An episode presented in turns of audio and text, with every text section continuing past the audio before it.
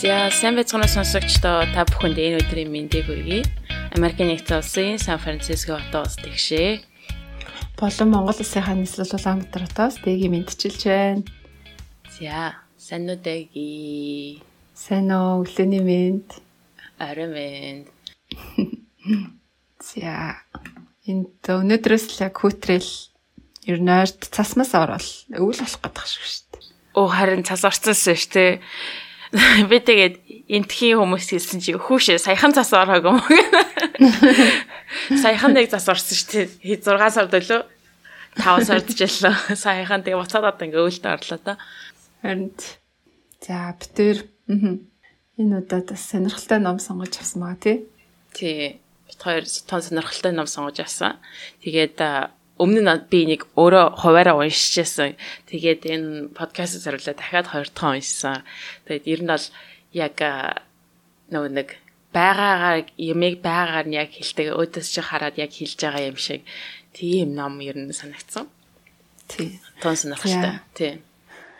Тий. Тэгээд номны нэр болохоор Rework гэдэг нэртэй ном байгаа. Тэгээд аа одоо бизнес ертөнцийн бүхий л хүмүүс бас уншаасай, сонсоосай гэж бодож байна а яг сонсох юм бол нэг тийм стартапын ч юм уу жижиг дунд бизнес эрхлэгчдийн ном юм шиг сонсогдож магадгүй. Гэхдээ ингээд э, яг хүний нөөцийн ч юм уу санхүүгийн ч юм уу те а бүхэл хүмүүсийн толгойгоо гашлагдаг янз бүрийн асуудлуудыг ингээд хүндөөд тэгээд хамгийн ойр дүттэй зовлонгод үтсэн хүмүүсийн хувьд бизнес эрхлэгчдийн хувьд ийм байдгийн шүү, ингэчүүл зүгээр байдгийн шүү гэд ингээд зөвлөсөн аа тийм маш одоо хэрэгтэй ном санагдсан. Яг онлцгүй яриад тахгүй те айгу практикал тийм юм лээ. Зохиолч маань болохоор Jason Fried, а David Hansen а тэгээд 37 Signals гэдэг компани байдаг. Тэр софтверийн компани. Тэгээд Ruby on Rails бас нэлийн алдартай web framework байдаг. Тэдгээрийг үүсгэн байгуулсан.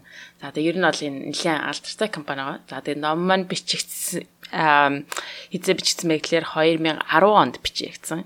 За тэгээд та бүх одоо бид хоёрын ярих концептуудыг яг ямар утгатай юм ярьж гэж сонсохоор энэ 2010 онд аль хэдийн нэр хүн ингэ ярьж байсан байна гэд тэгээ бодохоор амар нөрөө цаг үеэс айгу өмнө явж байсан ном байгаа байхгүй юу. Тэгээд одоо тэгээ дээрэс нь өмнө явж байснаас гадна өгч байгаа зөвлөгөөнүүд нь жинхэнэ нөө альт цаг үед хэрэглэгдэх боломжтой тийм зөвлөгөөнүүдийг яг ингээд бүр амьдаар нь бизнес эрхлэгчийн хувьд яг ингэж э, хэлсэн бичсэн ийм ном байгаа. Тэгэд яг ингээд э, өөртөөх нь ярьдаг юмнуудаас ном бичлэлтэн дээр хэрэгцсэн юм шиг харагдсан тий. Тэгэл хэлж байгаа ярьж байгаа санаад маш ойлгомжтой энгийн үгээр тэгээ олон юм нуршлахгүйгээр хэлсэн. Тий. Тэгээд одоо нөгөө нэг хэдэн 10 жил болсон ч гэсэн та нар хуучирдгүй тийм үн цэнтэй зүйл дээр төвлөрөх ёстой гэж бас хэлсэн мэсэн шүү дээ. Энэ номны гарч байгаа санаанууд ч гэсэн аа бас нэг тийм цаг үеийн сэдвтэй юмнууд гэхээс илүүтэйгээр ер нь нэг тийм зарчмын асуудал хүндсэн. Ер нь юм байдэн шүү. Бизнес эрхлэгт чинь энийг л хизээч ямар ч цаг үед анхаарах хэрэгтэй дээ шүү гэдэг тэр зөвлөгөөнүүд нь ч гэсэн яг л ингээл э, амьдралдаа хэрэгжүүлээд үтцсэн тэр зарчмуудаа ингээд ном дээр хэрэгжүүлж ин да гэж бас бодсон. Тий. Тэгээд өөрөөсөө бас ном дээр хэлдэг хин нэгэнтэй ярихтаа тийм худлаа юм том том өгнөд бити хэрэгжилж тий. Мэдгэдэггүй тийм мэрэгжлийн өгнөд бити хэрэгжилж яг энгийн үгээр хинж ойлгоштохоор энэ ярьжаа гэдэг. Тэгээ номооч гэсэн яг тэгэж битсэн. Ямар ч тийм байх. Тэгээд товч тодорхой анхныхан драфт нь ном нь хоёр дахин их байсан. Тэрийг дахиад ингээл янзлаад сайн сайжруулсаар агаад хоёр дахин баг юм жижиг ном жижиг юм шиг бас 200 тооцтой ном болгож гаргасан баг. Тийм.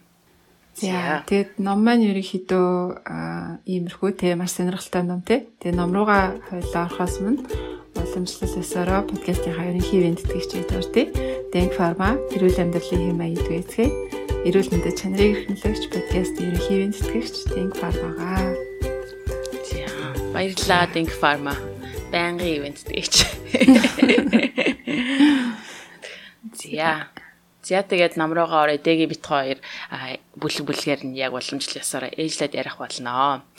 За тэгээд эхний бүлэг маань ерөөхдөө энэ ном хэн зориулсан юм гэдгээр эхэлж байгаа. Ер нь бол энэ ном маань тэ маш их бизнес эрхэлдэг одоо entrepreneur гэж хэлдэг шүү дээ тэр хүмүүс. Тэ эсвэл зөв бизнесийн ертөнцид ажиллаж байгаа хүмүүс. Тэ ер нь хинж байсан болно. Ямар нэгэн зүйлийг эхлэмээр байгаа юм шиг санагдаж байгаа хүмүүс эсвэл жижиг бизнес эрхлэгч хүмүүс. Тэ эсвэл хэцээ нэгэн юм эхлэхийн сан гэж мөрөөдөж байгаа өөрийн дээр санаатай хүмүүс гих мэтлээ бүх хүнд энэ нам зориулагдсан гэдгийг эхэлж хэрэглэхтэй тэгэхээр өнөөдөр одоо цаг үед бол ер нь бол дээр үедээ пүрдэ 1960-аад үнтэй гих мэтлэн тэр харьцуулахад бол технологийн салбар маш их хөгжсөн учраас аа маш бага зардлаар шинэ бизнесийг эрхлэх боломжтой болсон байгаа. А мөн цаг бас зарцуулгыг шаардлага болсон.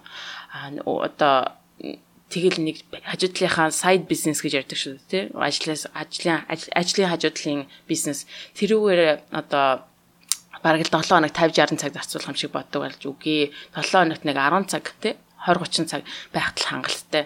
Тэгээд л ингээд тэр өөрийнхөө бүтэн цагийн ажлаа хингээ хажуугаар нь хийх боломжтой. Тэр бизнесийг бид нэр энэ номонд ярих болно. Заавал ингээл бүх юм аяад амьдралаа ялцаа би өнөөдөр эхлэнэ гэх биш. Ямар хажуугаар нь авч явах боломжтой. За тэгээ офисын хувьд ч гэсэн та нар заавал нэг газар суухаар годоо ингээл яг бүр ковид үеэр тэр нь уламж илүү тод болж штэ. Энэ 2010 онд бичсэн номыг одоо тэр үед л ингэж хэлж байгаа хгүй офис хэрэггүй хаанч хинтээ ч хамаагүй интернеттэй болсон учраас бид нар хамтдаа ажиллах боломжтой. Тийм болохоор байршил бол ерөөсөө хамаагүй гэдгээр эхэлж байгаа юм. За тэгээд дараагийн бүлэгтээ болохоор ерөнхийдөө энд одоо бизнесийн салбарт дандаа буруу ойлголтын тухай ярьсан байдаг. Нэгдүгээрт нь болохоор юу хэлэхээр ингээл нэг санаа гаргачаал те.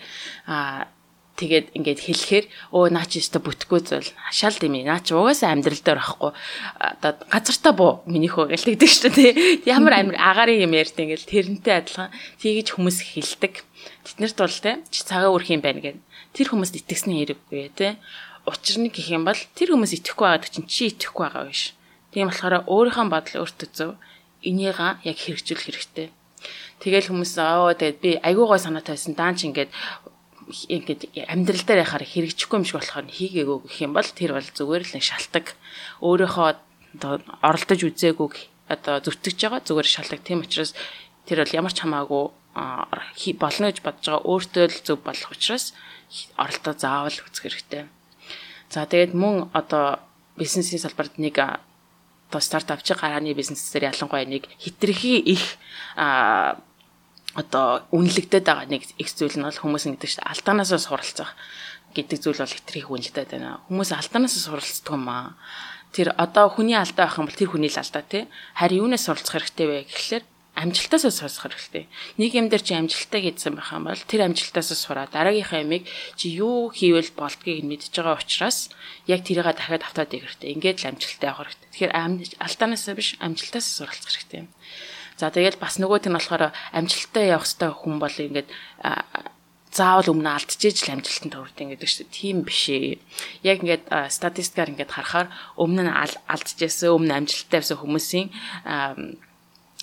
дараа нь амжилттай явах ингээд магадлалыг харахаар тэнцэл адилхан байдаг.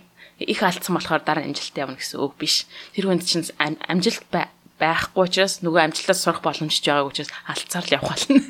Гэхэд нэг тийм бичсэн байсан. За тэгээд дараагийн бас нэг сонирхолтой зүйл нь бол маш олон зүйлийг яаж авч үзсэн ингээд жижиг жижигээр ингээд товч товч ингээд яриа явцсан байна л да. Иймэрхүү байдлаар. За дараагийн нэг зүйл нь болохоор ерөөдөө бид нар төлөвлөгөө их гаргадаг шүү дээ тий. Тэтэн жилийн төлөвлөгөө, бид нар ийм төлөвлөгөө гэж төлөвлөгөө шиг худалч юм байхгүй. Учир нь юм бол тий хичнээн их төлөвлөгөө гаргасан. Дэлхийд одоо орчин чинь маш их өөрчлөгдөн, маш их мэддэхгүй зүйлүүд нь ирээдүйг хэн юу болохыг таахгүй. Тэр төлөвлөгөө гаргаж цаасан дээр бичиж цагаа уурж тий толгойгоо гашлах төлөвлөлт төлөвлөгөөг гаргачаад маргааш юу хийхөө мэдэхгүй байгаа байх шүү дээ тий. Минь одоо дараагийн 7 хоногт яг юу их мэдгүй хэрэг өнөөдрийн юм өөрчлөгдөх юм бол өөрчлөгдөнө ингээд сууж ядал юу 2 3 жилийн төлөвлөгөө. Тэхийнхээ оронд төлөвлөгөөгийнхээ оронд таамаглал гэж хэлбэл болох юм. Бизнесийн төлөвлөгөөний оронд бизнесийн таамаглал, санхүүгийн таамаглал, стратегийн таамаглал төлөвлөгөө биш те. Тэгэхээр ерөөхдөө таамаглал гаргачаад тэр нь юу гэсэн үг гэхээр цаасан дээр бичиж бүр аймаар ингэж нэг төлөвлөгөө даах хэрэггүй. Ерөөхдөө энэ зүгт явах юм байна гэнгээ таамаглалаа гаргачихна гэсэн. Таамаглал гаргана гэдэг чинь ерөөхдөө тэрнээс төлөвлөгөө гаргахгүй ингээл хар юу ч мэдэхгүй сохроор яг өсөв биш. Ерөнхийд зөргийг гаргах чинь тэр чинь өөрчлөгдөж болно. өнөөдөр хийж байгаа зүйл чинь мэддэхгүй маргааш их зүйл чинь ямар нэгэн эдийн засгийн ч юм уу гадны нөлөөнөөс болоод маш их өөрчлөгддөг. Тийм учраас таамаг л гаргачихвал зүгээр. За тэгээд ойрынхоо үеийн ойрын үеийн одоо шийдвэрүүдээ цаг тухай буйд нь яг он очтой гаргах хэрэгтэй. Тэрнээс 5 жилийн дараа төлөвлөгөө гэж аахгүй ш. Таамаглал гэж ойлгох хэрэгтэй. За тэгээ бас нэг алддаг зүйлүүд нь болохоор компани заавал нэг л томрох хэрэгтэй гээл тэ. Ингээл хүмүүс асуудаг шүү дээ. Танай компани хийдэ ажиллана том юм уу? Юу юм ингээл хоёр хүнтэй гэх юм бол баг л өө шалдар юм байна, болоогүй юм байна гэдэг те. Тийм хандлага байдаг. Тийм биш ээ. Бизнес болгон өөрийн гэсэн онцлогтой. Тийм учраас тухайн бизнест хэдэн хүн хэрэгтэй вэ гэдэг нь шал өөр. Нэг бизнес одоо 10 хүн хэрэгтэй гэж болно да. Нэг өөр төрлийн бизнес 100 хүн хэрэгтэй болно да. Өөр нэг төрлийн бизнес 1000 хүн хэрэгтэй болно. Харин чиний бизнес чи өөрийнхөө лаптоогоо лаптоптойгоо суугаад ганцаараа хийхэд хангалттай байж болно.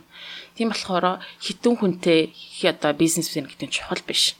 Хамгийн гол нь тэр бизнес чинь ирээдүйд боломжтой одоо бүтээгдэд явах боломжтой урт хугацаанд ч гэсэн ашигтай тогтмол ийм ажиллах боломжтой бизнес байна уу нь чухал. Тэрнээс ш хий хоосон одоо өсгсөн хүний тоогоор өсгсөн зүйл бол чухал биш юм.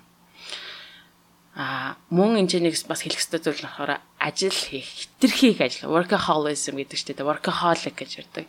Ялангуяа энэ сүүлийн үед бол хүмүүс тэр хитрхийг ажиллахыг л бүр ингээл аймаар ингээл яагаад сайн зүйл юм шиг ингэж хүлээж авдаг болсон байгаа шүү дээ тий. Бүр ингээл амьдралынхаа төлөө би өнөдөр шингүү ажиллаад цаг цаг завгүй яваад байна. Надад унтахч цаг алга дэр гээл тий. Мань ажилдаа уулзахгүй. Тий. Тийгаа хүн чинь бол яг үний эрэхтэй бол хүрвээ тийм тэр бол ямар ч хэрэггүй хэдэн цаг ажиллах ч хамаагүй харин тэр ажил цагийнхаа хооронд юу хийх чинь чухал юм. Тэгэхээр ерөөсөө тэг читрийг ажилдаг хүмүүс бол бидний одоо баатар биш те харин бага хугацаанд юмыг яг зөв ажлыг хийдэг хүмүүс чухал. Их хитрхи ажилтдаг хүмүүс чинь сүүлрээгээ нэг ажил хийх ажилгүй болохоор нэг юм худлаач гэсэн нэг юм олж ирэхгүй бол гээд хэрэгтэй хэрэггүй ажил зохион бүтээдэг нөгөөд нь хэрэггүй багт чинь. Тийм болохоор тэр хүмүүсийг биш харин баг цагт их амж амжуулдаг байх хэрэгтэй. Тэгээд өөрийн гэсэн ажлаас гадуурх амьдралтай авах хэрэгтэй. За тэгээд энэ ч бас нэг сонирхолтой юм болохоор entrepreneur гэж одоо ингээд бүр pop болоод амар pop үг штэ. Entrepreneur гэдэг үгийг одоо хэлэхэд болио нэг л ингээд тусгай тий сод хүмүүс юм шиг entrepreneur гэхээр ингээл чи entrepreneur болсон юм уу?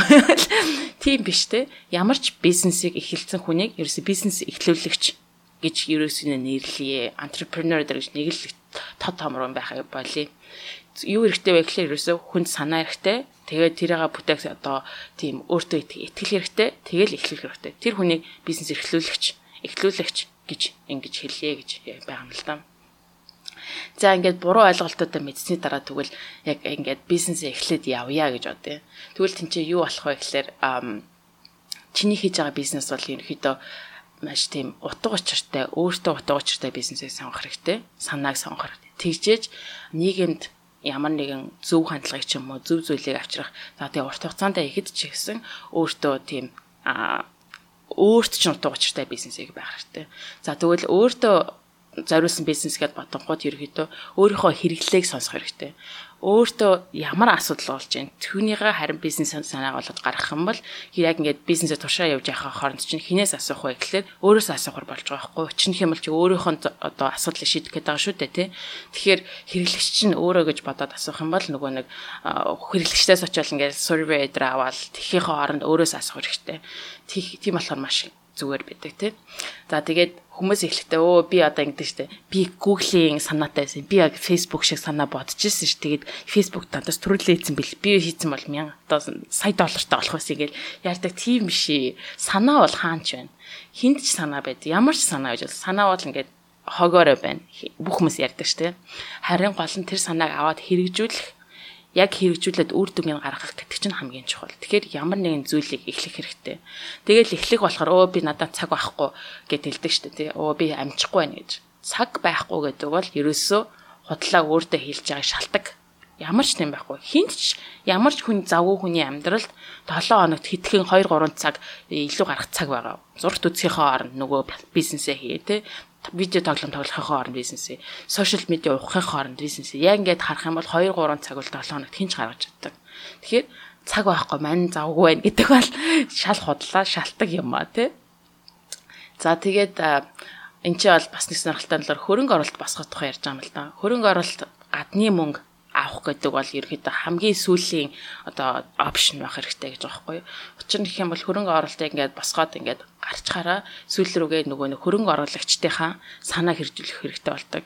Аа үйлчлүүлэгчтэйгээ санаагүй шүү дээ. Тэгэл ерөөс ерөөхдөө бол эхний хэсэгт бол хөрөнгө оруулалт гэдэг бол маш одоо өөрт чинь сайнэр сайн нөхцөл байдгүй одоо буруу нөхцөл тавигд явдаг. За тэгэл ингээл хөрөнгө оруулалт босгохоор ч баахан хууль дүрм бичиг цаас контракт гэрээ гэл явдаг учраас яг хийх гэж байгаа юмнаас ч бас ингээд сатааруулдаг. Шал өөр дэше явуулдаг. Тийм болохоор хөрөнгө оруулалтыг аль болох босгохгүй байх хэрэгтэй. Ялангуяа энэ одоо орчин үед ихэнх бизнесийн санаанууд болохоор service industry буюу одоо үйлчлэгийн салбарт их гаргаж байгаа шүү дээ. Та бүхэн одоо машин дээр бүтээгээд тийм үйлдвэр хийхээсээ илүү үйлчлэгийн салбар байгаа. Ийм эдийн засгтай болсон учраас үйлчлэгийн салбарын бизнес гэдэг бол ерөнхийдөө нэг их хөрөнгө оруулах шаардлагагүй байдаг. Тэр тухайг бас анзаарах хэрэгтэй. За тэгээд мөн онцгой гол анхаарах зүйл нь бол стартап гэдэг. Гарааны бизнес биш ээ. Бизнес эхлүүлэх хэрэгтэй. Гарааны бизнес биш, харин бизнес хэрэгтэй. Ягаад тэгэхээр стартап гэхэл нэг л юм гоё те бүгдээрээ нэг гоё офис суугаал тэгэл нэг хүн болгоо нэг компьютер дээр ингээл фэнси ажиллаад хоолн тэнцэнэ байгаад ч юм уу те ширийн тэнс тавьсан тийм гоё офисыг төсөөлт. Тэгэд яг тэр нь юу болдог гэхээр эцэц хэний мөнгөөр яаж яах гэхээр хөрөнгө оруулагчдын мөнгөөр. Төрөнд хэлсэн шүү дээ те хөрөнгө оруулагч татаад шал хэрэгтэйргүй юм хүмүүсийг авчираад тэгээ сүүл рүү тэрүүгээр яг фэнси хийх стартап гарааны бизнес тэг кул юм шиг харагдаж байгаа боловч яг энэ тэр хэрэг гол нь бизнес эрхлэх хэрэгтэй. Гарааны бизнес гэдэг тэр үгийг бас мартах хэрэгтэй. Бизнес яг доктортой бизнесийг хэрэг хэрэгтэй тий. За тэгээд хөнгөө яв гэж байгаа байхгүй бизнес эрхлэгчтэйг бол за яаж хөнгөө явах вэ гэхээр хитрхи олон хүн хайрлах юм уу хитрхи олон фичер тодорхой бүтээгдэхүүнээр тавих ч юм уу тэгмүүд нөгөө нэг ам эргэх чадвар алдчихдаг. Одоо тий ямар нэгэн зүйл стратегийн хувьд өөрчлөгдөхөөр нөгөө тийшээ эргээд харах гэтэл болох алцсан байдаг. Тийм болохоор одоо том жинтэй юмнууд одоо чиглэлээ өөрчлөхөд их энерги зарцуулагддаг шиг компани аль болох боломжийнх нэрээр хөнгөн явах хэрэгтэй. Хүний хувьд ч гэсэн аа за тэгээд нөгөө нэг гэрээ контрактын хувьд ч гэсэн жишээлбэл одоо урт хугацааны гэрээ байгуулсан тий 10 жил энэ офис цууна гэдэг ч юм уу. Тэгээд хараг офисоо солих боллоо бид нар хэрэггүй мэнэйг нэг гэрээндээ баригдаад гарч чадах байдаг. гэж юм эсвэл хитрхи хүн авцсан. Тэгээ нөгөө хүнээ одоо хай хаях гэхээр нөгөө хүний тэгээ хал ажлаас нь халах хэрэгтэй болсон гэдэг ч юм уу. Гэх мэтчлэн тэр хүнд зүйлэд биш маш хөнгөө явах хэрэгтэй. Эхний ээлжинд тэгжээж одоо төрөл бүрийн маркетинг одоо зах зээлийн өөрчлөлтөнд хариу үйлдэл хийх бүрэн боломжтой байдгаа гэж гинж битсэн байгаа. За ингээд энэ бол ерөөхдөө эхний 3 4 бүлгийг ингээд багцлаад ярьлаа гэсэн. Аха. За тэгээд дөрөвдөг бүлэг дээр болохоор progress гэдэг хэсэг байна. За а ер нь бол ингээд бизнес эрхэлж байгаа те хүнд жижиг бизнесүүдэд бол бүр янз бүрийн асуудлууд гардаг. Тэгээд нөөц боломж бол маш хомс байдаг. А гэтээ энэ нөөц боломжийн хомс байдал, дутагдaltaй байдлыг гэд хүлээж аваад эндээ яаж боломжоо ашиглаад тэ бүтээгдэхүүн үйлчлэгийг гаргах вэ гэдэг талаар бодох хэрэгтэй. Тэрнээс биш гомдлоо надад мөнгө ч байхгүй, цаг ч байхгүй, хүн ч байхгүй гэдэвэл угаасаа тэрнээс чинь сайн ам гарахгүй. Харин ч одоо хүн хүч тэ мөнгө төгрөг цаг нь байхгүй байх тусмаа жижиг бизнесүүд илүү бага мөнгөөр яаж бүтээгдэхүүлчлэгийг гаргаж болох вэ? Яаж зөв хөвнөр бизнесээ явуулж болох вэ гэдэг илүү бүтээлч болдго юм а. Тэндээс гоё гоё шийдлүүд гардаг тий. Том компаниудын гаргаж чадаагүй шийдлүүд л тэндээс инновашн одоо инновац болж гарч ирдэг юм а. А тэгэхээр энийгээ давуу тал гэж хараад энэ дээрээ тасан зохицоод ажиллаад үзэх хэрэгтэй гэж байгаа юм. За тэгээд а яг юун дээр төвлөрч хамгийн түрүү ажиллах хэрэгтэй гэхээр хамгийн гол нь бүтээгдэхүүн үйлчлэгийн дээрээ төвлөрч ажиллах хэрэгтэй. А бүтээгдэхүүн чинь сайн биш те. Тэгээ дээрэс нь одоо нэг биш нэлээ хэдэн бүтээгдэхүүн дээр ажиллаад байгаа бол тэрийгэ болох хэрэгтэй. Аль болох чухал зүйл дээрээ төвлөрөө тэрнээсээ эхлэх хэрэгтэй. Аа гэж байна. Тэгээд одоо бүтээгдэхүүн чинь те ингээд янз бүрийн одоо фичер онцлогуудтай байх юм бол хамгийн чухал фичер нь юу байх вэ гэдэг дээр бас төвлөрөх ёстой гэж юм л да. Энэ дээр бас зайрмын дээр жишээ аваад за зайрмыг зардаг мухлагтай байлаа гэж бодоход хамгийн чухал зүйл чинь заримны чинь амт байх хэвээр тий. Тэн дээрээ ингээд төвлөрөөд ажил тэрнээс биш одоо мухлагч нь гаднаасаа ямар харагдах уу, дотроо яаж өнөртөх үү нэ тэр чинь дараагийн асуудал авах болно гэж гэж хэлсэн маа. За А тэгээ бизнес эрхлэхэд бас хамгийн түрүүнд нөө эхлээл бас зөндөө их төлөвлөгөө гаргаал те. Одоо айгүй олон дитейлүүд жижиг сажиг зүйлүүд ингээд анхаарлыг чинь аваад тэн дээрээ цаг үрээд авах бол ямар шаардлага байхгүй. Одоо ирээдүйд нөхцөл байдал яаж өөрчлөгдөх бол ингэчих юм бол хичээд ингэчих юм бол ингэчээ гэдэг ч юм уу. Тэгж олон төлөвлөгөө гаргаад авах угаасаа ямар шаардлага байхгүй. Түрүүн бас тэгшээлжээс нөхцөл байдал бол байнга өөрчлөгдөж идэг болохоор а тухайн үед нь дасан зохицоод явнаа. А хамгийн гол нь шийдвэрээ хурдан гарах хэрэгтэй. Тэгээд хамгийн наад захын одоо шаардлагатай төлөвлөгөөг л ингээд наад захын одоо маргааш ингэн энэ 7 хоногт ингэн энэ сартаа ингэн те төлөвлөхгүй бол угаасаа эхлэхгүй болохоор тэр наазахын төлөвлөгөөнүүдийг гаргаад шийдвэрүүдэд хурдан гаргаад явах хэрэгтэй. А шийдвэр чинь буруу ээж болно. А гэхдээ энэ шийдэд явахгүй бол угаасаа тэрнээс юу ч харагдахгүй, том зургаараа юу ч ойлгохгүй. Тэгэхээр а шийдвэр гаргахаас бол айж болохгүй шийдвэр гарах гэдэг чинь аягүй чухал том ажил байдаг юм а гэж ингэж хэлж байгаа юм. За тэгээд одоо бүтээгдэхүүн үйлчилгээнийхаа тийм ингээд гол шинж чанаруудыг тодорхойлохдоо юун дээр ингээд хамгийн гол анхаарч хийдэх вэ гэхээр эн чинь одоо урт хугацаанд амьд үлдэх бүтээгдэхүүн үү а одоо хэдэн 10 жилийн дараа ч гэсэн таны бүтээгдэхүүн үйлчлэгээ хүний чухал хэрэгцээ байсаар байх уу гэдгийг бодох хэрэгтэй байна л да. Тэг би бас энийг уншиж агаад нэг жишээ санаанд орсон. Тэр нь болохоор нэг манай нах зэгч байт юм л да. Тэгээд тийм ресторан ажилуулдаг, хоолны газар ажилуулдаг та нараас мэддэг байж магадгүй Мойси хоёрын урталт байдаг мандах гэд бишкитэй боштой цайны газар үдий. Тэгээ тэрийг ажилуулдаг. Тэгээд банагч тэрийг одоо 20 гаруй жилийн өмнө эхлэхдээ тэгээд айгүй эргэлзэжсэн юм байл да. Тухайн үед ч айгүй 8 8 эрчтэй болцсон тий. Ингээд урагшаа хойш яваад 8 эрхэлэх үү? Эсвэл ингээд айгүй гоё тийм бишкиний жортой энэгээрээ бизнес хийх үү? Одоо хоолны газар нээх үү гэд ингээд эргэлзэжсэн. Тэгсэн чинь нэг хүн найз нь хэлсэн байл л да. Тэг ямар ч цаг хугацаанд те амттай хоол бол хуучрахгүй штэ. Энэ бол хүний яг одоо үндсэн хэрэгцээнүүдийн нэг те. Амттай хоол ямар ч цаг цаг хугацаанд бол байж л идэв штэ. Хүн хүсчил идэв штэ гэж хэлээд тэгэхээр нөгөө нэрээ тийштэй одоо 8 одоо ирчимж байгаа ч гэсэн яг одоо бишкигээ барайл би хоолоо дагнаад явал алдахгүй мэн гэж бодоод тэгээд бизнесээ эхлүүлчихсэн гэсэн. Тэгээ одоо баг 20 хэдэн жил ингээд тасралтгүй тий явж байгаагийн бас цааталт нь удаан хугацаанд хүний хэрэгцээг анхаарсан шийдвэр байсан болохоор байж магадгүй юм да гэж бодож байлаа. За. За тэгээд дараагийн бүлэг дээр нь болохоор productivity буюу одоо үр бүтээлтэй ажиллах тий тэр хэсэг байгаа юм л та. За хүний үр бүтээмжтэй байдлыг хамгийн алдаг зүйл бол шууд хийж байгаа юм л та. Уулзал та. Яг үнэ. Олон цагаар уулзаад байх ч юм уу эсвэл ер нь тэгээд олон хүнтэй уулзах гэдэг бол 10 хүнтэй уулзж байгаа нэг цагийн уулзалт чинь үнэндээ танай компани 10 цагийг үрж байгаа маа гэж байгаа байхгүй юу. Тэгэхээр уулзалт чиг хэрэггүй юм байхгүй. А уулзалтыг аль болох бүр ингээд хамгийн бага болгох хэрэгтэй тий. Хоёр хүн уулзаа суужсэн ч гэсэн таны цагийг үрж байгаа. Яг та өөрөө ингээ анзаараад үзэх юм бол хамгийн үр бүтээмжтэй байх үе чинь ганцаараа ажиллаж байхад байдаг шүү гэж байгаа юм л та. Тэгээд уулзалтан дээр хүмүүс одоо хитрхи хийсүр юм ярьдаг те яриалдаг яриалдаг маргалтаал гэдэг таамаглалал ингээл хоорондоо маргалтаад байгаа юм л та. Тэгсэнд орвол зүгээр яг бодит зүйл дээр ажиллах хэрэгтэй. Тэрний илүү үр бүтээмжтэй байх болно гэж байгаа юм. За тэгээд түрүүн бас хэлсэн олон цагаар ажиллаад байх бол тийм үр бүтээмжтэй зүйл бишээ яг ингээд бодоод үзвэл хагас бсэн сайнгүй ажиллаад яг танаас гараас гарч байгаа юм чинь тийм их ялгаатай байдаг билүү. Тэгэхээр амралт ажиллаа зохицуулах хэрэгтэй.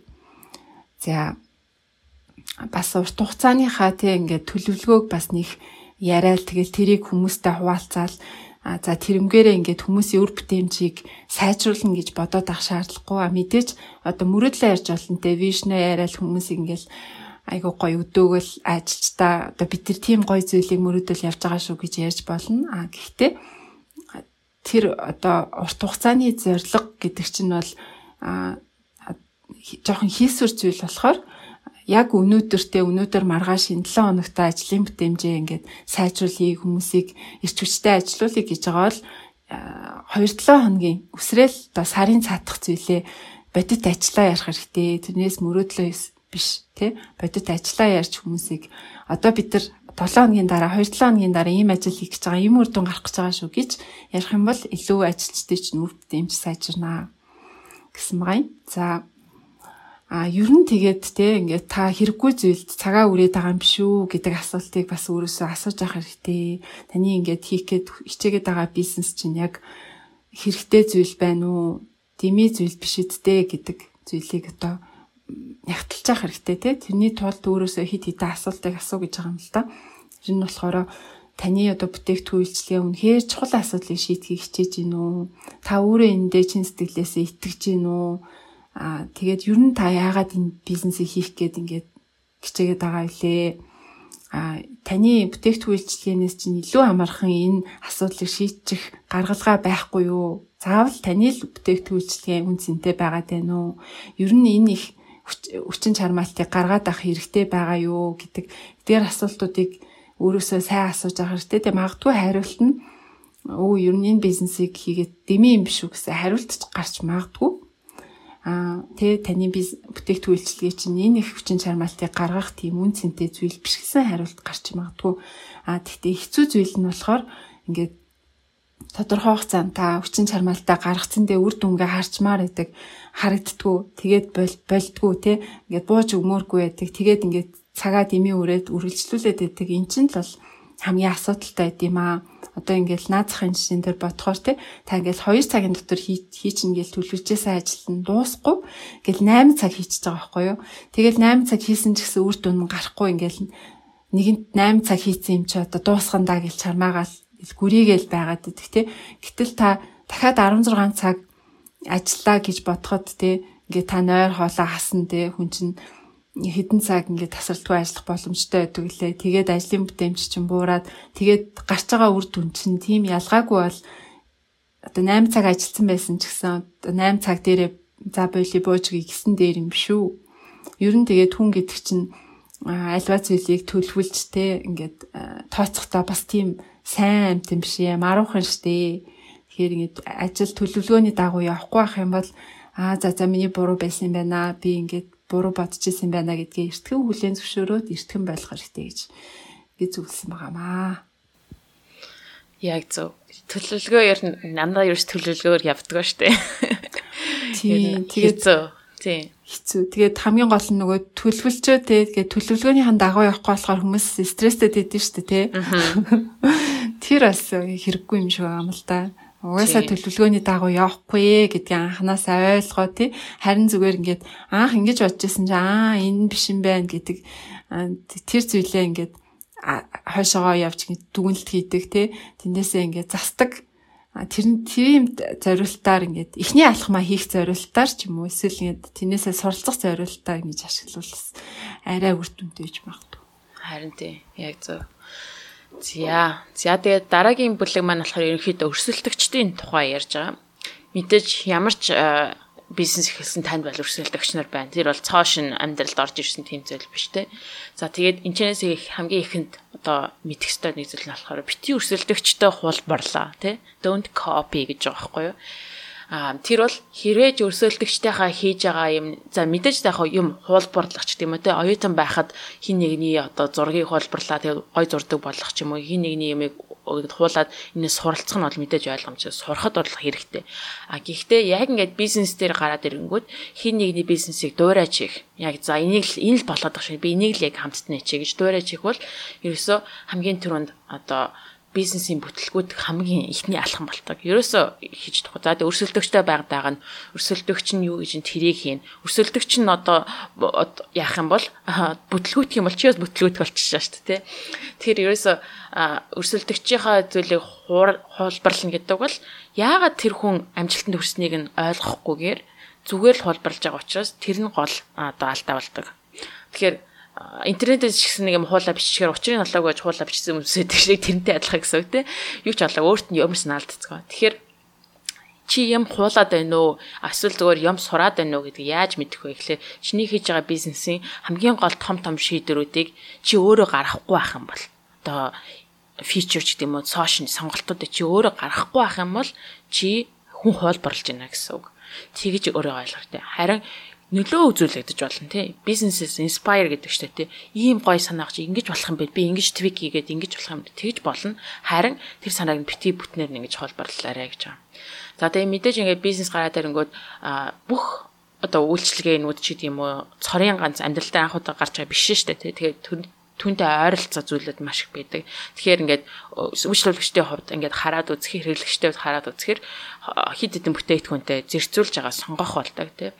Тэгэхээр яаж өөрийнхөө бара бүтээгдэхүүнийг тий бизнесийг илүү сайн болгох вэ гэхээр декомодо команд буюу одоо бусдаас ялгарлах тэр энгийн одоо нэгэнтээ солигддог тийм commodity биш болгох гэсэн үг шүү дээ тий. Тийм болох хэрэгтэй. Тэр нь юу гэдэг вэ гэхээр өөрийгөө бизнес эрхлэгч өөрийнхөө тэр бараа бүтээгдэхүүнийхээ нэг хэсэг болгох хэрэгтэй. Тэгэхээр хинч чамайг хуулбартаж чадахгүй юм чи хүн болгоо онцгой юм чин хэрвээ чи өөрөө бараа бүтээгдэхүүнийхээ одоо үйлчлэгнийхээ нэг хэсэг болчих юм бол чиний бүтээгдэхүүн commodity биш байгаа гэсэн үг байхгүй юу? Нэг төрлийн тийм байн худалдаалагддаг адилхан бараа биш байгаа гэсэн үг. Үүний нэг жишээ нь болохоор Zappos гэдэг гутлын дэлгүүр гэдэг бид нар та бүхэн санджаал Amazon бас дээр үед холбоотойсэн дээр дараа нь худалдаж авчихсан. Тэгээ Zappos-ыг Zappos яадаг вэ гэхээр яг л нөгөө нэг онлайн шоп л байгаа байхгүй? Гутал зардаг онлайн шоп, зөндөө олон онлайн шоп, гутал зардаг онлайн шоп байна. Zappos юугаар ялгаартай гэхээр бүх Zappos-ийн бүх ажилчид нь ерөөсөө үйлчлүүлэгчийн төлөө байдаг. Бүх зүйлийг хийдэг. Аа жишээл center эдэрх нь хүмүүс нь ч гэсэн нэг үйлчлэгчтэй тэдэн цаг ярихтаа чи тэдэн үйлчлэгчийг өнөөдөр хүлээж авах хэрэгтэй гэдэг тийм лимит байдгүй. Үйлчлүүлэгчдийг сэтгэл ханамжийг 100% байлгахын тулд хичнээн цаг зарцуулсан тэр нь хамаагүй бүх зүйлээ орхид чамаагүй үйлчлүүлэх шаналлыг явдаг ийм дүрмтэй. Тэгэхээр Zappos-ийн хувьд бол тэр нь бол одоо өөрийнх нь онцгой бүтээгдэхүүн болж байгаа онлайн шоп гэдэг төрөл биш Zappos гэдэг төрөл болчихж байгаа юм. Тэгэхээр ийм байх хэрэгтэй маа. Тэгэхээр өөрийгөө оруулж иж бараа бүтээгдэхүүнээ бүтээс онцлог болгоно гэж байгаа.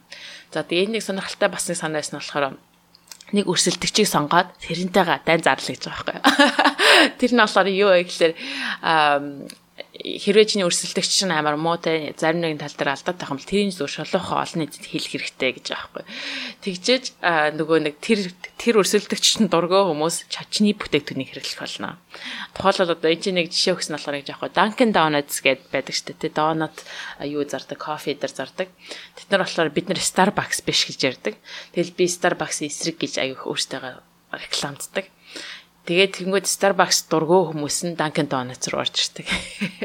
Тэгээд Dunkin Donuts хийж байгаа юм аяг дэмждэг. Тийм өөр юм фантай болчихж байгаа байхгүй. Starbucks биш гэж хэлснээрээ.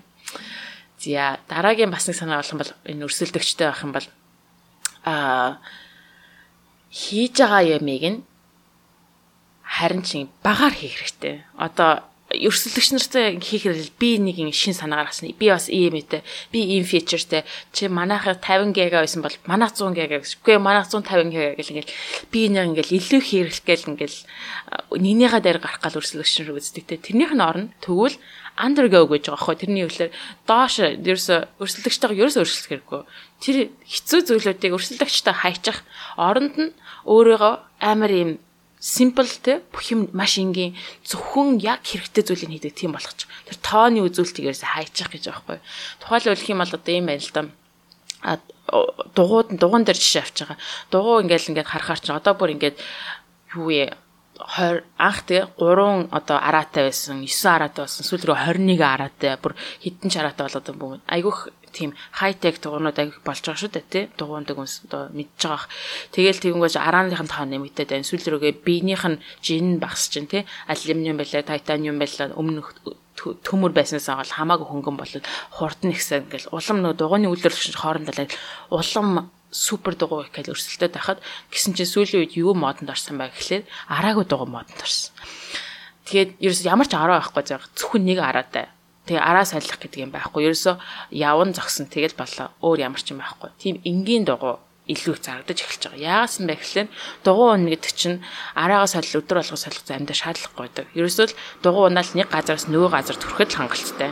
Хэрвээ зөвхөн дугуй унж байгаа хүний зорилго бол нэг газараас нөгөө өрөхөд юм бол энгийн амарч араагүй дугуй ч гэсэн тэрийг хийдэг. Тэгэд үний хувьд ч гэсэн хямдхан. Тэнгүүд хүмүүс за за энийг авъя гэд араагүй дугуй авдаг бас. Иймэрхүү байдлаар одоо арааны төлөө хурдны төлөө өрсөлдөхийнхөө орно яг basic зүйлүүдийг нь маш сайн чанартай хэрэгтэй. Тэгээ нэг араагүй дуугаа маань болохоор маш чанартай удаа хэрэглэгддэг тий а яг найдвартай гих мэтлэн эвдэрдгүү гих мэтлэн сайн зүйлүүдийг нь агуулад бас хийж болно. За тэгээд нөгөө бас зүйл нь болохоор өрсөлдөгчтэй ингээд харахаараа л ингээд байнга за би харьцуулал те сүүл рүүгээ би тэр дээрийг хийсэн байна. Би одоо ингээд хийхгүй болохгүй. Миний одоо одоо бизнес салбар ийм болсон байна. Заавал ингэхгүй гэд байнга харьцуулдаг. Тэгээд харьцуулаад эхлэнгүүд тэр бол өөрийнхөө зөвхөн бизнесээр тулгуур төвлөрөхгүйгээр өрсөлдөгч рүү хэтэрхий төвлөрөд эхэлдэг. Тэгэхээр бизнесийн хамгийн том алтай болдог. Өрсөлдөгчнөр бол байнга өөрчлөгдөнө. Аа байгаа салбартай нь өөрчлөгдөн, байнга өөрчлөгдөн. Маргааш ямар өрсөлдөгч шинээр гарч ихийг мэдэхгүй. Өрсөлдөгчдөр одоо ингэж фокуслахынхаа оронд өөр дээрээ өөрийнхөө бизнес дээрээ фокуслах хэрэгтэй. Өрсөлдөгчдөр хэтэрхийх ингээл та ягаал өрсөлдөгчдөө ингэ судлаад ах юм сүүл рүүгээ өрсөлдөгчдөө дагдаг болдог. Эсрэгээр харин өөрийнхөө бизнесийг шин санаагаар шинэ инновац гаргахаа болдгийм аа гэдэг энэ санааг ерөөхдөө энэ бүлэгт ярьсан байгаа. За дараагийн бүлэг маань болохоор а 7 дугаар бүлэг дээр болохоор ерөнхийдөө эволюцтэй бизнесийн хувьд яаж одоо өөрчлөгдөж явах боломжтой вэ гэж а маш олон ингээл үйлчлүүлэгчсэн санаа ирдэг шүү дээ. Ийм ч санаа, нэг санаа нэгэд хамгийн эхлээд ерөөсөө анханасаа үгүй гэж хэлж сурах хэрэгтэй. Яагаад тийм бол шин санаа болгоныг аваад авах юм бол сүүл рүүгээ юу болоод байгааг мэддэхгүй бараа бүтээгдэх юм болно. Тийм болохоор үгүй гэж хэлэх хэрэгтэй. Ерөөсөө л анханаас үгүй гэдэг. Гэхдээ яагаад үгүй гэж байгаа ерөнхийдөө тэр үйлчлүүлэгчтэй маш сайн нэрлэгчдэд үнэнчээр тайлбарлах хэрэгтэй. Тэгэх юм бол хүмүүс ер нь ойлгодог. Тэ? Аа тэгээд шинэ үйлчлүүлэгч ингээл явал за ингээл санаа навах тэр санааг нь хэрэгжүүлээг уулчлаар болохоор энэ үйлчлэгч маань одоо явчлаа тэ би өөр бараа бүтээгдэхүүн хэрэглэхээр болчлаа гэхэд тэр нь санаа зовсны хэрэггүй. Учир нь их юм бол тэр үйлчлүүлэгчийн тодорхой хэмжээний амьдралынх нь хэрэгтэй зүйлд нь л байсан. За одоо тэгээд танаа платформыг хэрэглэхэ болчлаа гэхэд харин ч зүгээр. яагаад гэх юм бол нөгөө амьдралынхаа нөгөө фейс руу явцсан байж тээ. Тэрэнд санаа завсны хэрэггүй. За тэгээд тэр нь одоо юу гэж хэлэх гээд байна гэхээр одоо байгаа үйлчлүүлэгчтэй яг хэрэгжилж байгаа таны бүтээгдэхүүн үйлчлүүлж байгаа хэрэглэгчдийн тоо бол шинээр орж ирэх хэрэглэгчдийн тоноос хамаагүй бага тийм. Тэрийг явуулчих. Тэгээл харин тэр basic одоо хамгийн анхан шатны зүйлүүдийг танаа бараа бүтээгдэхүүн ингээд хэрэгжүүлж өгч юм бол дахиад нэг хүн ороод ирнэ ш. Дахиад нэг хүн ороод ирнэ. Тэр нь л нэг илүү төвлөрөх хэрэгтэй. Тэгээ чанартай болох хэрэгтэй. За тэгээд ингээд шин санаа гаргаж яхад чинь ингээд ингээд бүтээгдэхүүнээ хөгжүүлэл явж байгаа хооронд чинь ингээл айгүй гоё шин санаа гаргаад өө энийг ч хэрэгжүүлж болох юм байна энийг ч нэмж болох юм байна ингэчүүлж манахгүй болох юм байна гэл ингээд гаргадаг. Гэхдээ энийг бол яг ингээд тухай санаа чинь яг чухал зүйл байна уу гэдгийг нь кул даун хийгээд 2 3 өдөр бодоод ингээд түр зүр ингээд боцох хэрэгтэй. Ихэвчлэн болохоор ингээл гой санаанууд гоё юм шиг болооч сүүл рүү тэр нь болохоор nice to have буюу одоо а байвал зүгээр л юм. Гэхдээ байхгүйсэн ч болох юм байна гэдэг тэр категори бол орчдог. Тэгэнгүүт гол хийж байгаа зүйлийнхаа гол энерги зарцуулахаа байлдаг. Тийм болохоор тэрэн дээр анхаарах хэрэгтэй. За тэгээ энэ ч нэг хөөрхөн санаа алхам ингэж байхгүй. Үйлчлүүлэгчдийн санаа дээр request-д ирдэг шүү дээ. Би ингэж мэрэн ийм авмаар нэгэл ирдэг. Тэрийг бол ерөөсөө сонсны хэрэггүй бичиж авсны ч хэрэггүй гэж байгаа байхгүй. Яагаад вэ гэхээр сонстэй сонс харин бичиж авсны хэрэггүй. Яагаад вэ гэхээр хэрвээ үнэхээр чухал санаа үнэхээр тэм чухал хэрэгтэй зүйл ах юм бол таны бүтээгдэхүүн заавал байх ёстой зүйл ах юм бол чи бүр мартад мартахааргүй болчих чинь амар олон үйлчлэлээс хэлэх болно. Тэгэхээр одоо наатах хий. Тэрнээс ш ганц хоёр хүнээс сонсоод өө энэ зүгээр юм байна гэж хийх ямар ч хэрэггүй. Үнэхээр чухал зүйл ах юм бол тэд нар чи эхлээд өгнө. Тэгэхээр ерөөсө бичиж авсны хэрэггүй ингээд сонсоос өнгөрөөдөө сүүлрээ жаа мартахгүй болчих ингээд чихэн чи хоногчтол хэлнэ. Тэгэхээр хэрэг хэрэгтэй гэж байхгүй юу? Тэгэхээр тэр айгуу зүгээр юм шиг санагтаа. Зөв санаа юм шиг. За дараагийн бүлэг бол Зүгээр үйлчлүүлэгч нөгөө сонсуулах сонирхолтой байт юм шиг сонсоол we care about you гэдэг те. Үйлчлүүлэгчийг гэж хүндэлж байгаа шүү. Таныг ингээд оо хайрлаа хамгаалж байгаа шүү. Анхаарлаа хандуулж байгаа шүү л гэдгийг мэдрэх сонирхолтой юм шүү. Тий, яг зөв. Тэгээд тэрийг нь бол заавал нөгөө нэг бүтээгдэхүүн дээр оруулах ямар шаардлагагүй байхгүй юу? Тэгээд үнэхээр хэрэгтэй байх юм бол угаас амар олон хүмүүс хэлнэ шүү дээ. Тэгэхээр аа за за окей окей. Энэ олон хүмүүс хүсэж байгаа юм бол гэж тийм үйлчлэгээ гарч ирнэ гэсэн. Зя. За дараагийн бүлэг маань ихээр promotion буюу одоо сурталчилгаа гэсэн үг шүү дээ, тийм. Яаж хийх вэ гэж. За тэгээд эхний ээлж нь мэдээж жижиг бизнес эрхэлж явах, эхлүүлж байх хооронд бол ерөнхийдөө жижигхэн хинч чамаагүй тэг хинч одоо хэрэглэгчдийн чинь тоо ч гэсэн айгүй бага байна. Энэ алтан боломжийг битгий хаалт гэж байгаа байхгүй юу. Нэг л ихт хурдхан том болох гол ингээл сонин дээр гаргаал ингээл хурдан сошиал медиагаар ингээл пүүх гэл ингээл нэг өдөр дотор ингээл од болохын оронд мэддэхгүй байгаа чи ингээд өдөр шөнөг ингээд жижиг жижигээр хийж байгаа энэ үеэ алтан боломжийг битгий олд. Учир нь хэм бол за одоо эн чинь харин олон төрлийн санааг туршиж үзэх, олон төрлөөр бизнесээ өөрчлөх, иш тийшээ хөрвөх боломжтой одоо зүйл гэсэн. Хэрвээ чи сая хэрэглэгчтэй болчих юм бол ганцхан хийсэн жижигхэн фичер те жижигхэн зүйлээ чинь өөрчлөлт чинь тэр сая хүнийг нөлөөлнө. Хэрвээ чи 10 хэрэглэгчтэй байх бол 10 л хүнийг нөлөөлнө. Гэхдээ тэрэн дээр туршилт хийгээд шин санаануудаа туршаад харин хамгийн бага зардалтай одоо турших боломжтой болчтой гэсэн. Тэгэхээр томорхоос өмнө байгаа жижиг байгаа хинч чамайг мэдгүй байгаа боломжоо хамгийн сайн ашиглал гэж байгаа. За тэгээ түүнээс гадна бүтээгдэхүүн болон одоо үйлчлэгээ бол ерөнхийдөө хүн болгоно л үйлчлүүлэгчтэй байдаг тий. Зарим хідэн цөөн хідэн компанид бол фан буюу одоо үнэнч үйлчлүүлэгчтэй байдаг. Харин цөөхөн хідэн компани а тэр өөрсдийг нь сонсдог audience тий буюу сонсогчтой байдаг. Сонсогчд гэхээр хин бэ гэхээр чиний ярьсан болгоныг сонсдог тэр хүнийг хэлдэг. А үйлчлүүлэгч болохоор чи бүр ингээл аваач аваач гэж гуйгаал газтай тийм биш. Audience буюу сонсогчд бол чи юу өстэй бүгдийг сонсдог тийм байд. Тэгэхээр юу болж ирэхлээр компани буюу бизнесийн хамгийн анхнаас нь эхэлж явах хоорондоо аудиенстэй бас чамайг сонсдог хүмүүстэй бол түүний төлөө юу гэдэг вэ гэхээр одоо хэвлэл мэдээлж гаргах ч юм уу хэрэгтэй зүйлүүдийг нь хүн тайлбарлаж ярих итгэдэх итгэлийг төрүүлэх те үнэн зөв зүйлийг ярих болоод ирэнгүүт чамайг сонсдог чиний юу хэлхийг танай бизнесийн юу хэлхийг сонсоод хүлээж яадаг тийм үнэн ч аудиенстай болдог. Сүүл рүү энэ хүмүүс бол маркетинг хэрэггүй хийсэн болгоно чи хийдэг. Тийм үнэн ч хүмүүстэй болдог. Энийг одоо build up хийхин төлөө анханасаа явах хэрэгтэй за тэгээд үний бас нэг хэсэг нь болохоор ерөөхдөө өрсөлдөгчтэйгээ харьцуулахад илүү их хэмжээтэйгээр одоо бизнесийн тухай ч юм уу яг ард нь юу алж байгаа тий хөшгөний ард юу алж байгаа гих мэтлэн зүйлийг бол ингээд яг үнэчээр нь ярьдаг тийм байх хэрэгтэй. Тэгээд хүмүүс зааж сургадаг байх хэрэгтэй. Тэгэхээр өрсөлдөгч нар бол ихвчлэн заадаггүй те ихвчлэн одоо юу гэдэг илүү их маркетингд мөнгө зарцуулна, илүү их фичертэй болно гэл ингэж ярьдаг бол харин эсгэрээ өрсөлдөгчөөс илүү их хүмүүст юм заах хэрэгтэй. Тэгэнгүүт нөгөө хүмүүс итгэн чиний хойно юу альж байгааг чинь ойлгоно. Наттай адилхан хүн юм байна. Ийм их хөдөлмөр орд юм байна гэдгээр үйлчлүүлэгч нар чинь улам одоо ихтгэл төрөлөх болно. Тэгэхээр нөө behind the scene тэг хөшгөний ард юу болж байгаа яаж энэ бүтээгдэхүүн үүсдэг вэ? Хэрэг хөдөлмөр ордог вэ? Ямар процессд явж байгаа гэдгийг олон гэж олонд нээлттэй тайлбарлах хэрэгтэй. Тэгэх юм бол улам ихтгэлийг төрүүлдэг. Одоо жишээлбэл бид нэр ингээд кино яаж хийдэм бол энийг одоо яаж хийсэн бол гэлээ. Жохон жохон юм төрөл сонирхдаг шүү дээ, тий. Тэгээд түүнтэй адилхан аа үйлчлэгч чинь ч гэсэн бас сонирхож байгаа. Энийг одоо энэ тортыг яаж хийсэн болч гэдэг юм уу тий. Яаж юм олон гоё амттай юм хийсэн болч гэдэг юм уу. Тэгээд тэрийг байгаар нь хэлэх хэрэгтэй гэж байна л та. За тэгээд хинчтэй тэгээ ийм хуурамч юм таалагдахгүй шүү дээ тий. Э, цэцгийг ч гэсэн ботсон ч гэсэн нэг пластик цэцэг байна уу, амьд цэцэг байна гэхэл амьд цэцэгт л хүмүүс дуртай. Тийм болохоор нууч хаахгүй, өөрийнхөө алдаа авах юм бол тэрийг нууч хаахгүй ингээд байгаар нь хэлэх. Би ч гэсэн алдтай юм аа гэж одоо тий байгаар нь хэлэх. Итгэлийн хамгийн гол нь авах гэдэг учраас.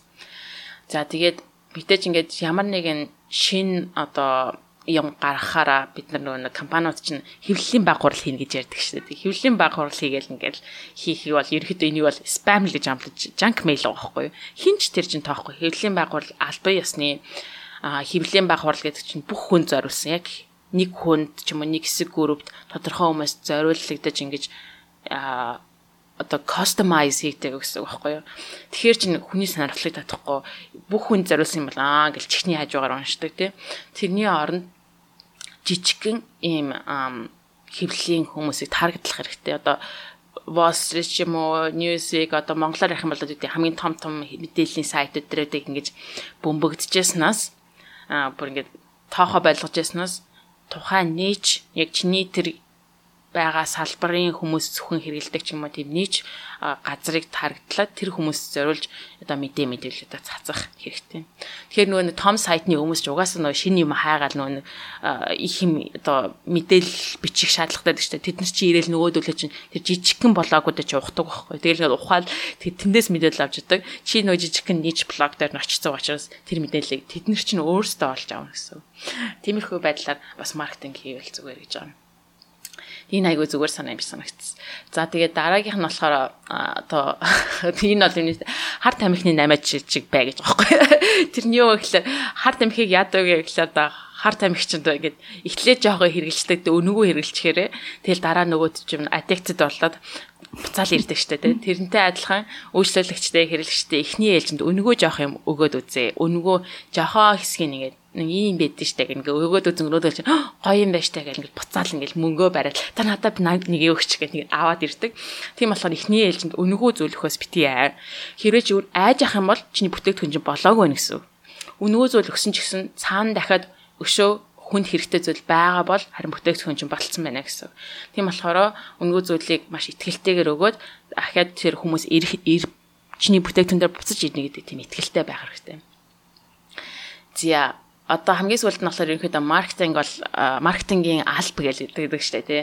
Ингэж байгаа байхгүй маркетинг гэдэг бол алба хэрэггүй ма тий баг эдэр хэрэггүй. Яагаад гэх юм бол компанид чинь таны бизнес ажиллаж байгаа хүн болгон ерөөсөө л 24 7 365 өдөр маркетинг хийж байгаа гэсэн үг компанийнхаа тухай ярих, компанийгаа цамцтай лого өмсгч юм тий. Одоо хин нэгэнд мэйл бичих, хин нэгэнтэй санаагаа ярих. Энэ бүхэн чи бүгд ерөөсөө маркетинг. Тэгэхээр маркетинг алба гэж хэрэггүй. Учир нь бол компани дотор байгаа бүх хүн ярьж байгаа. Тэгэхээр бизнесийнхаа тухай ярьж байгаа, хийж байгаа тэр болгоныгаа маркетинг гэж бодож авч тэгж хийх хэрэгтэй тэгж хар тийм өнцгөөс харах хэрэгтэй гэж байна.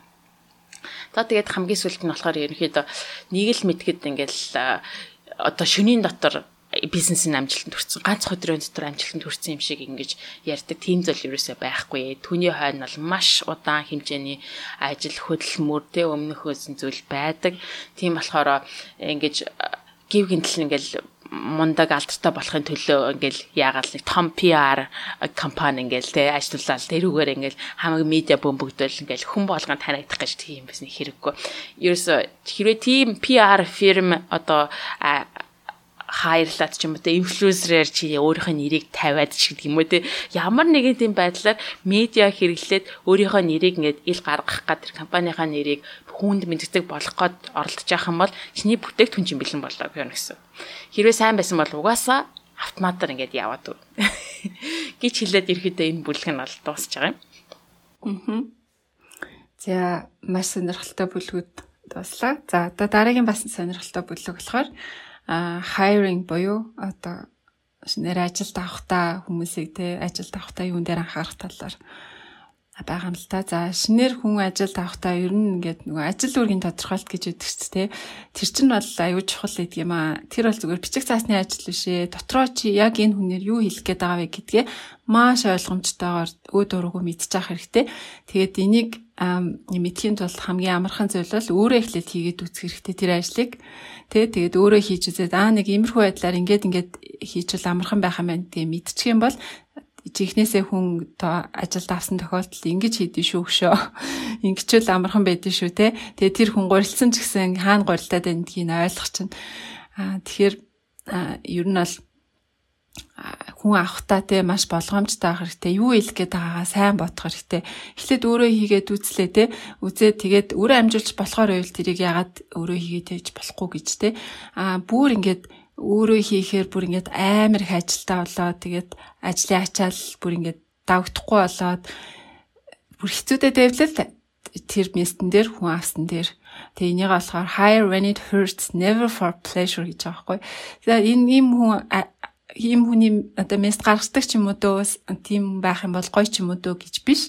Үнэхээр шаардлагатай бид нар ажил хэцүүдэд байна. Би өөр амжихгүй байна гэдэг шатан дээр очиж ижил шинэ хүн нэмж авах хэрэгтэй гэж байгаа. За тэгээд компаниудын нэг гаргадаг том алдаа болохоор ингээд айгүй мундаг хүнтэй таарлж шít тэгэнгүүтээ аа энэ хүн өста манай компанид орчвол гоё юм байна гэ тэгээд яг үндэ болохоор тэр хүнийг оруулах ямар ч тийм hiring plan байгаагүй те төлөвлөгөө байгаагүй тэр хүнийг оруулах оронтой төлөвлөөгүй байснаа айгүй мундаг хүн гарч ирэх ямар ч гэсэн энэ хүн манай компанид орчил зүгээр гэд. Баг тэр хүндээ зориулаад шинэ ажлын байр бий болгох. Тэр бол маш буруу алдаа юм аа гэд. Тийж байгаа юм л да. За тэгээд хүн авах юу нь яагаад тийм хэцүү байд юм бэ гэх тэгэхээр одоо шинэ хүн чинь ингээд ажилд орохоор тий ажилдаа дасна, сурна. Тэгээд яг тэр хүн ингээд ажилд орчоод танай компани таалагдж байгаа эсхийг ингээд нягтлан те яг эндээ доктор суурьшилтаа хэдэн сар хэдэн жилээр ажиллах уугүй юу гэдгээ ингээд мэдтлээ бас хугацаа ордог болохоор а тэгээд магадгүй та нар ингээд хөрөнгө мөнгө зарцуулаад тэр хүнийг сургаа авч идэл чинь өө яна миний бодчихснаа шал өөр компани нэгэд гарчих тохиолдлууд байдаг те. Тэгэхээр шин одоо шинээр ороод байж байгаа тэр хідээс харуул айгүй тийм риск өндөртэй эрсдэл өндөртэй тийм одоо кост ихтэй тийм сарууд байдгиймаа. Тэгэхээр одоо шинэ хүнийг бас олноор наах гэдэг бол хэцүү. Айл болох одоо баг багаар яг ажил үргийг нь тодорхой болгож иж э, авсан дээрээ гэж хэлсэн байгаа юм. За За үнэхээр тэгээд хүн авах шаардлагатай боллоо гэж бодъё те. Тийм тохиолдол яах вэ гэж нэгдүгээрт танартай аягүй тийм үнэнчээр бодсонаагаа илэрхийлдэг хүн байх хэрэгтэй. А тэгхгүй ингээл орчоол э, багийнхандаа таалагдах гал шинэ хүмүүс таалагдах гал тий. Ингээл худлаа яриад байгаа тиймэрхүү байж болохгүй. Яг ингээл анх орсноосоо эхлээл юу чадна юу чадахгүй дутагдлаа хэл гэхээр тэрийгэ үннээр боддоор хилчдэг байх хэрэгтэй тий. Тэгхгүй ингээл одоо ярьслахын дээр давуу тал болон дутагдлаа айл гээл тэгэнгүүт дутагдал дээр нь жишээлбэл би хитрхи бүх зүйлийг төгсгийч гэдэг дутагдaltaй идэр. Тиймэрхүү юм сонсохоор шал хотлаа санагдана. Яг дутагдлаа үнэн байдлаар нь хэлэх хэрэгтэй те ингээд би одоо ар гэртээ ийм цагт ажиллах боломжтой энэ нь боломжгүй би энэ дээрээ жоох ингэч гээд идэх шүү гээл тэр болгоно үнчээр хэлж байгаа хүнийг нэгдүгээр сонгох хэрэгтэй. За тэгээ хоёрдугаарт нь болохоор аа танай компаниг үнэхээр зориод ирж байгаа те. Ядчил одоо Монголд бүр игээд айгүй хэцүү заяо ингээд ажлын зар сонсоод ирж байгаа мөртлөө та компани чинь нэрийг ч ингээд баг мэдгүй шах уу те. Ямар ч байсан ингээд нэг зар хараад ирсэн компани нэр юу илээ баг гэж баг асууж байгаа байхгүй. Тийм байж болохгүй. Компани чи судалсан те. Тэгээ та нарын юу хийж байгаа бүтээгдэхүүн үйлчилгээнд ч юм үнэхээр ингээд татагдцсан тийм хүмүүсийг ажилд авах юм бол тэр хүмүүс чинь сэтгэлээрээ ажилланаа. Хамгийн гол нь тэр нөгөө сэтгэл зүрхээ зориулаад өөрийн юм шиг ажиллах тэр хүн олох гэдэг чинь аюу хэцүү байдаг юм а гэж байгаа байхгүй. Энэ дээр бол бас шат хэр тиймэл гэж бодож байгаа байхгүй. Тэгээд тэр сэтгэлээрээ ажиллах гэдэг бол нэгдүгээр аюу чухал. Тэгээ хоёрдугаарт нь нөгөө хүмүүс чинь тэдэн жил ажилласан, тим тим чадвартай, тим туршлагатай гэж ярьдаг штеп. Аа Тэр бол яг хоёр дахь асуудал юм аа. Урт хугацаанд бол нэг тийм чухал асуудал биш. Үнэхээр чадварыг хармаар байгаа бол бичгийн чадварыг нь хараа гэж байгаа юм. Бичгийн чадвар нь үнэхээр сайн хүн бол чам байна гэсэн үг. Аа тэгээд хүмүүс санаа бодлоо маш зөвөр илэрхийлж сурсан хүн гэсэн үг ээ. Тэгэхээр чадварыг хармаар байгаа бол одоо тэгээд бичгийн чадварыг нь л илүүтэй хар. Тэрнээс биш тим компани хэдэн жил ажиллаад резюме дээр нь одоо тимч туршлагатай, тим чадвартай гэж бичсэн байгаа. Тэр бол нэг чухал биш. Урт хугацаанд бол тэр чинь бол ажилчдаа сургачиж болдго юм а гэж хэлж байгаа юм. За дараагийн бүлэг болохоор damage control буюу одоо алдаа гаргасан тохиолдолд тэр алдаагаа яаж засах вэ талаар өгүүлж байгаа юм. Ер нь тэгээд ямар ч компаниас их бага хэмжээгээр одоо алдаа гарнаа тэ үйлчлүүлэгчийнхаа өмнө уучлалгүйхаас өөр аргагүй нөхцөл байдлууд бий болноо. Тэдгээр нөхцөл байдлуудад алдаагаа нуухаасаа илүүтэйгээр хинээс ч төрүүлээд ялангуяа аюулчлуулагчээс төрүүлээд алдаагаа анзаараад бид нар алдаа гаргачлаа бид нар энэний эсрэг ийм арга хэмжээ авах гэж байгаа шүү гэдгээ ингээд хурдан шуурхай зарлах хэрэгтэй. Тэгэхгүй бол өнөөгийн те технологи хөгжсөн мэдээлэл маш хурдтай тархаж байгаа нөхцөл байдалд бол үйлчлүүлэгч алдаагч нь мэдээ те нар ингэсэн байлаа шүү гэд бусад хүмүүст тараах бол хамгийн тийм аюултай зүйлээ. Тэгэхээр алдаагаа төрүүлээд анзаараад маш хурдан арга хэмжээ авах хэрэгтэй. Тэгээ мэдээж хэрэг үйлчлүүлэгч чинь нэгээд алдаагч анзаараад та нартай холбогдох юм бол одоо элдв шалтгаан тоочоод ч юм уу өөртөө хайцаалаад авах шаардлага байхгүй хурдан түргэн арга хэмжээг нь авах хэрэгтэй. Зарим компаниуд том компанид ялангуяа тий гээд гэдигээд идэм ээ л та. Гомдол ирэхээр одоо гомдлын шийдвэрлэхийн тулд одоо хідэн өдрөөр хойшлуулдаг ч юм уу хэдэн 7 хоногор мицээр ээж тэгдэг тэгж болохгүй аль болох хурдан арга хэмжээ авах хэрэгтэй гэж. За тэгээд уучлал гуйхтаа болохоор а одоо тэгдэрстэй бид нар тань төвөг утсан бол уучлаарай гэж тэгж уучлах гуйж болохгүй. Нэгдүгээр тийм чинь амар робот шиг сонсогч чинь те. Хоёрдугаар төвөг утчаад байхад төвөг утсан бол гэж хэлж байгаа чи айгу тэнэг байна. Төвөг утчаад байхад төвөг утсан да уучлаарай гэж ядаж хэлэх хэрэгтэй те. Тэгээд үйлчлүүлэгчийнхаа оронд өөрийгөө тавьж үзээд тухайн хүний өнцгөөс тэгээ ямар хэцүү байдалд ингээд тэр хүнийг унахчваа гэдгээ бодолцож үзээ. Тэгээ асуудлыг нь шийдэх талаас нь шийдэл гаргалгыг нь гаргаж ярих хэрэгтэй. Тэгээд хүн л юм чин те ингээд та нар алдаа хийгээд тэр одоо алдааг нь алдааныхаа төлөө засах гад ингээд хичээж байгаа гэдгээ ярих юм бол үйлчлэгч нь ингээд бас ойлгоноо. А тэгэхээр тэр тал дээр бол ингээд яг үйлчлэгчтэйгээ холбогдоод хүний усаар харьцах хэрэгтэй шүү. Робот чиг те үйлчлэгчээч робот чиг бодоод өөртөө ч нэг робот чиг ингээд харьцаад ээж болохгүй гэж. За ингээд зөвлөсөн байгаамаа. За тэгээд хамгийн сүүлийнх нь бүлэг болохоор соёлын талаар culture гэсэн бүлэг байна л та. Тэгээ одоо ингээд томоохон компаниудын бид нар соёлыг нь сонсоод тэр ч тийм гоё соёлтой, энэ ч тийм гоё соёлтой те гэл айгүй магтаж ярьдаг. Тэгээд ер нь бол соёл хамгийн чухал юм аа. Компани хамгийн үнэтэй одоо нөөц бол соёл юм аа гэл ярьж чинь те.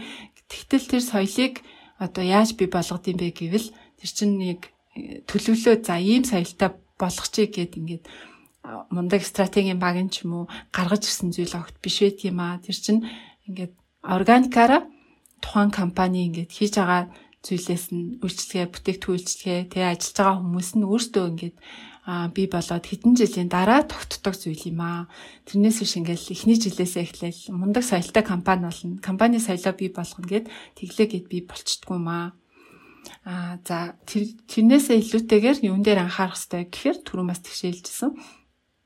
Аа үйлчлүүлэгчтэйгээ ингээд холбоо харилцаатай тий үйлчлүүлэгчийнхаа итгэлийг олж авах дээрээ хамгийн их анхаарах хэрэгтэй.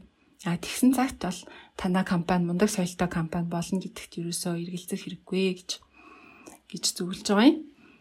За аа тэгээд одоо ажилчтайгаа тий яаж харьцах хэрэгтэй гэхээр за бас энэ нөгөө Америкийн тийм илүү одоо нөгөө хүн сурталчгүй компани соёлоодыг бас илүү тэ дэмжиж хэлж байгаа зүйл байж магадгүй л тэ. Гэтэ энэ дээр хэлэхдээ бол ажилчтайгаа бас ингээ тэ нөгөө нэг дээрээс харсан байдлаар харьцах хэрэггүй а тэр хүмүүст юу хийхийг нэгт нэгэнгүү зааж өгöd байх хэрэггүй. Тэд нар чинь бол 13 настай таны өсвөр үеийн хүүхэд биш шүү дээ. Том болсон хүмүүс.